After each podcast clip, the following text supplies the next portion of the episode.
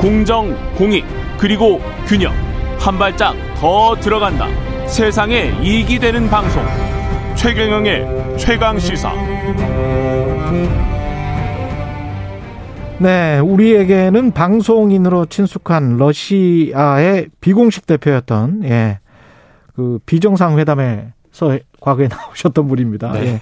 일리아 씨인데요. 2016년에 한국으로 귀화해서 한국 국적을 어, 취득하시고 학생들에게 러시아 문화를 강의하고 있습니다. 최근에는 책 지극히 사적인 러시아 작가로 돌아왔고요. 예.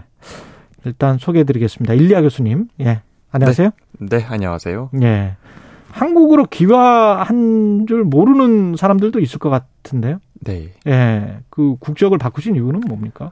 어, 뭐 이유가 많죠. 어, 아. 뭐 피자 영장 불가하는 부분도 있고요. 예. 어, 또 앞으로 어차피 한국에 계속 살 거니까요. 음. 여기 법률적인 국민으로 사는 게 훨씬 더 좋죠. 예. 귀화 시험에서 100점 만점에 98점 받으셨어요? 네. 엄청나군요. 예. 틀린 문제가 하나였습니까? 네, 하나였습니다. 예. 뭐 틀렸어요? 아, 그때 이제 그 경기도 총량제 봉투 색깔. 경기도 정전기 봉투 색깔. 네, 였어요. 예. 그거 하나 헷갈리셨구나. 네. 예. 그거는 제가 경기도 도민이 아니기 때문에 예. 네, 잘 몰랐습니다. 아, 서울 사람이어서. 네, 저 서울 사람이라서. 예. 그 러시아 출신이기 때문에 제, 저희들이 이제 모신 이유는 러시아 우크라이나 전쟁도 상당히 궁금하고 뭐 네. 예, 러시아 입장에서 또 이해를 해 보면 이게 어떤 전쟁일까? 러시아 사람들은 어떻게 지금 생각하고 있을까? 이것도 그 굉장히 좀 궁금하거든요. 뭐 우선 러시아 정권이랑 네. 그러니까 러시아 정보랑 러시아 사람들이랑 분리해서 얘기를 해야 될 것 같고요. 음. 어 워낙 이제 그 뭐 소위 말하는 세뇌 예, 음. 프로파간다가 워낙 너무 심해서 사실상은 정부에서 나오는 말은 어 되게 어 앞뒤가 안 맞는 부분들이 많기 때문에 음. 딱히 이거 뭐 때문에 정쟁이 일어났다는 거 지금도 공식적인 입장은 없어요. 아, 그래요. 네. 그러니까 아. 처음에 전쟁이 터졌을 때는 뭐 탈나치와 뭐 그렇죠. 탈무기화 이런 게였는데 지금은 공식적으로 그런 목적을 포기했고요. 아, 그래요? 지금은 아예 목적 없이 그냥 어 거- 그 정부에서 나오는 말은 이제 거의 공식적으로 없고 그냥 전쟁이 일어나는 거예요. 아, 계속 되고 있는 건데. 계속 되고 있는 거죠. 그런데 러시아 국민들은 그러면 목적 없는 전쟁, 이유 없는 전쟁, 어떻게 보면 이제 명분이 없는 전쟁입니다. 명분이 없는 전쟁을 그 계속 하도록 놔둘 수밖에 없는 겁니다. 놔둘 수는 있죠. 예. 어, 그래서 골론 플레이를 잘하면 음. 어 우리가 이 왜 그렇게 그, 왜 그렇게 해야 될지 또는 어 큰 그림을 그리지 않고 뭔가의 사소한 디테일을 집중하면서 어, 여기는 우리가 이긴다, 여기는 걔네들이 진다, 막 이런만 여론을 펼치면 아주 세- 세부적인 전투 예, 상황 아주 세부적인 펼치면 사람들이 사실상은 큰 그림을 볼 필요도 없고 볼 시간도 없어요. 근데 그래서 음. 러시아 내, 딱히, 예, 러시아 내에서 그 푸틴 대통령이 22년째 지금 장기 집권하고 있고 네. 인기가 여전히 뭐 60%다 70%다 지지율이 높다 뭐 이런 이야기 하잖아요. 네. 이유가 뭘까요? 뭐 일단은 푸틴의 지지율의 얘기를 대해서는 되게 조심스럽게 얘기를 해야 하는 부분이 러시아 내에서는 독립 조사기관이 없어요. 아 그렇겠지. 예, 그래, 예, 그래서 지지율이라는 말은 사실상은 다 정부 쪽에서 나오는 그- 그 숫자이기 때문에 어. 그거는 믿으면 안 되고요. 예. 어, 느낌상으로는 거의 지지율이 20% 정도고 전쟁의 찬성은 간- 거의 반반일 것 같아요. 저 개인적인 아, 느낌상. 개인적인 느낌으로는 그러니까 공식적인 숫자가 없기 때문에 지지율이 20% 정도밖에 안 될 것이다. 느낌상으로. 예, 그리- 제 개인적인 느낌상. 하지만 그 지지율 20% 안에는 기존의 이제 강력한 어떤 체제 기득권 세력이 있겠죠. 그러니까 완벽한 언론 음. 통제라든가 완벽한 어 야권 음. 탄압이라든가 이런 조치를 통해서 이제 여론을 어 조정하고 있는 거죠. 사실은 그 저도 탐사보도 기자로서 러시아 탐사보도 기자 하셨던 분들, 네, 네. 저 돌아가셨던 분들 굉장히 많이 알거든요. 아, 그- 많죠. 예, 네. 그 러시아에서 언론 활동을 하는 거는 진짜 목숨을 내놓고 하는 거더라고요. 요새는 그래요. 특히나 이제 전쟁이 터지고 나서 더욱더 그렇습니다. 예. 예. 그래서 사- 사실 뭐 분명히 정권이 살해한 것 같은 그런 분들도 많은 것 같고. 음, 많습니다. 많죠. 네. 예. 지금은 뭐 러시아에서도 거의 대부분 기자 활동을 하고 있는 사람들은 알고 있죠. 사실상은 바- 방법이 두 가지다. 예. 어, 감옥에 가거나 이민 가거나. 그렇죠. 예, 둘 중에 거의 없는 상황입니다, 지금. 사실은 교수님도 그런 생각이 있었던 거죠. 어떻게 이민 이민이라는 선택이 아, 그러니까 저는 이제 뭐그 정치적인 이유라든가 이런 네. 것 때문에 이민 가는 거가 아니고 그 저도 이제 한국에 넘어온 지 20년이나 아 됐기 네, 그, 때문에 그러시군요. 네. 아, 저 2003년에 한국에 왔기 때문에 아 그러시구나. 저는 뭐 정치나 이런 거는 전혀 없었고요. 처음에 예. 한국에 이제 유학으로 한국말을 배우러 왔다가 아, 뭐 또 대학교 졸업하고 취직하고 이렇게 자연스럽게 이렇게 살게 됐습니다. 그렇군요. 예. 지금 러시 러시아 푸틴 대통령이 어떤 정권이 교체된다든가 이런 상상은 못 합니까? 어, 못합니다. 못 합니까? 예. 그, 그러니까. 그럼- 그, 그런 확률이 거의 없다고 저는, 그니까 저랑 또 여러 가지 전문가들이 보고 있고요. 예. 어, 2010년이, 2010년, 10년에, 어, 푸틴 대통령이 이제 개헌을 해서 음. 이제 헌법적으로 2036년까지는 집권을 할 수 있게 됐습니다. 2030년까지. 네, 는 헌법적으로. 와, 그래서 아직도 그때까지는 8년이나 남았네. 최소 예. 어, 예, 최소 그때까지는 어못 내려오겠죠. 안 내려오겠죠. 아, 그러면 우크라이나와의 전쟁은 어떻게 끝날까요? 글쎄 이거는 끝날까요?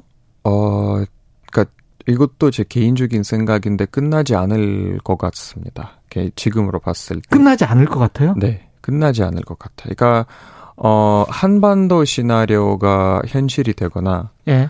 아니면 어더 계속 계속 계속 이제 어 에스컬레이트 하면서 어 핵무기 사용까지는 올라갈 수 있다고 저 개인적으로 판단하고 있고요. 예? 처음에 2월에 이 전쟁이 터졌을 때는 전혀 이 전쟁이 터질 거라고 예상하고 있는 사람이 한 명도 없었어요. 심지어 러시아 내에서도 그렇고 음. 뭐 미국이나 다른 뭐 싱크탱크에서 있는 전문가들도 다 그랬어요.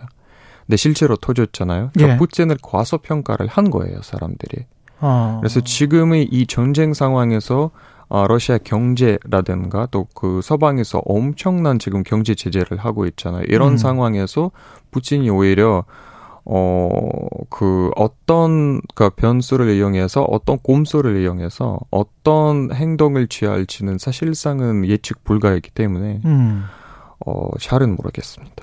거기 있다가 지금 한국에 계신 분들은 잘 모르실 수 있지만 동유럽에 계시는 분들이나 학자분들 이야기 들어보면 음. 특히 동유럽 과거 소비에트 연방 공화국에 있었던 나라들 같은 경우는 그 느끼는 불안감이 그렇죠, 엄청나다고 하더라고요. 그렇죠. 예. 뭐 물론 러시아 정부에서 나오는 말이 뭐 우크라이나는 다르다. 그러니까 동유럽이랑 우리는 사실은 나눌 게 없고 뭐 음. 특- 탐나는 건 없다. 동유럽은 유럽이고 우리는 우리다. 어 이렇게 얘기를 하는데 근데 뭐 1년만 1년 전만 해도 누가 러시아가 우크라이나를 공격할 줄 아는 사람들이 없었잖아요. 그렇죠. 예. 그래서 뭐 미래를 예측하기가 불가하기 때문에 예. 우리가 모릅니다. 그럼 나토나 EU에 이미 가입한 동유럽 국가들 중에서는 서방 진영 특히 이제 바이든 미국 대통령 미국이 음. 어느 정도까지 자원과 물자와 무기를 대줄 수 있을 것인가 그리고 혹시 지금 말씀하셨지만 최악의 음. 시나리오에 푸틴 대통령이 지금 취하는 전략은 어떻게 보면 미치광이 전략일 수도 있는데 그럴 수도 있어요. 예. 여기까지 가- 갈 수도 우리는 있다라는 네. 어떤 암시를 계속 주면서 핵전쟁 같은 그런 예 그런 전문가 그런 말을 하고 있는 전문가들도 있어요. 이거는 음. 아예 미치광이 어, 정책이다. 우리, 우리는 사실은 예측이 불가하기 때문에 여기까지 들어, 들어올 수 있다. 우리를 건드리지 말라. 어 이런 정책을 펼쳐진다고 하는 전문가들도 있는데 음. 전 개인적으로 그렇게 보지는 않고 예. 그 워낙 20년 동안 푸틴을 어 바라보는 사람 입장으로서 푸틴이 굉장히 전략적이고 상당히 똑똑한 사람이에요. 예. 그래서 어 뭔가의 미치광이처럼 말도 안 되는 어 일을 벌어지는 게 이분이 처음이거든요. 예. 그러니까 아무리 봐도 이런 전쟁은 러시아에서 불리한데 모든 면에서 불리한데 음. 네, 왜 이런 불리한 행동을 했을지가 러시아 내부 쪽으로선 당연히 이해가 되는데 외부 쪽에서는 되게 설명하기가 조금 어려울 수도 있어요. 그런 내부에서는 이해가 됩니까? 그게 아, 이해가 되죠. 그러니까 일단은 세뇌가 그러니까 프로파간다가 워낙 너무 심해서 예. 그런 부분도 있고 또 푸틴 대통령 자체 이제 그 자기가 살고 있는 세상이 있어요. 어, 러시아가 차지해야 할 자리 또는 우크라이나가 있어야 할 자리, 나토가 있어야 할 자리 막 이렇게 자기가 꿈꾸는 세상이 있어요. 그 옛날 그 일, 일본 제국이 뭐 아시아 대공영 하는 것처럼 슬라브 대공영 뭐 이런 게 있는 거예요? 어, 그러 비슷하다고 보시면 될 것 같아요. 슬라브 민족주의 대공영 뭐 이런 것들? 어, 뭐 그 푸틴이 생각하고 있는 게 이제 민족 기반에 음. 이제 하는 건 아니지만 예. 근데 대체 비슷해요. 비슷한 그런 네. 생각. 네. 예. 그러니까 과거 소련의 영광이나 이런 것들을 생각을 하고 있는 겁니다. 아, 그러니까 그것도 이제 꼼소를 어, 꼼소로서 이용하는 부분이고요. 원래는 예. 소련을 부활시키려는 노력이 아니라 예. 그냥 러시아를 강하게 만들려는 노력은 푸틴이 어, 본인이 하는 것도 있고 제 생각에는 그건 맞아요. 그러니까 푸틴이 어, 러시아가 똑똑한 문명을 갖고 있다고 믿고 있어요. 아. 그거는 이제 서방이 아닌 아시아가 아닌 똑똑한 문명이다. 음. 그래서 이 문명에게 누군가가 명령을 할 수가 없는 문명이라고 믿기 때문에 음. 우리가 무조건 독립적이어야 된다. 근데 독립적이려면 무조건 옆에 있는 나라들은 음. 친러시아 성향을 가져야 된다. 그게 아. 이제 우크라이나가 그 틀에서 벗어나기 시작했을 때쯤 전쟁이 터진 거죠. 그 지금 서구의 경제 제재나 이런 거는 좀 먹힙니까? 러시아. 예? 음, 그러니까 경제 제재라는 것은 어 하루 아침에 확 느껴지는 건 아니에요. 원래 경제 제재라는 게 음. 뭔가 이렇게 딱 해서 뭔가 갑자기 효과가 나타나는 게 아니라 장기적인 이제 그런 효과를 갖고 있는 곳이기 대책이기 때문에 예. 지금 바로 당장 러시아에 나타나는 효과가 미묘해요. 아, 크지는 않아요. 그러나 근데 장기적으로 봤을 때 어마어마한 그런 손해가 어, 보이긴 해요.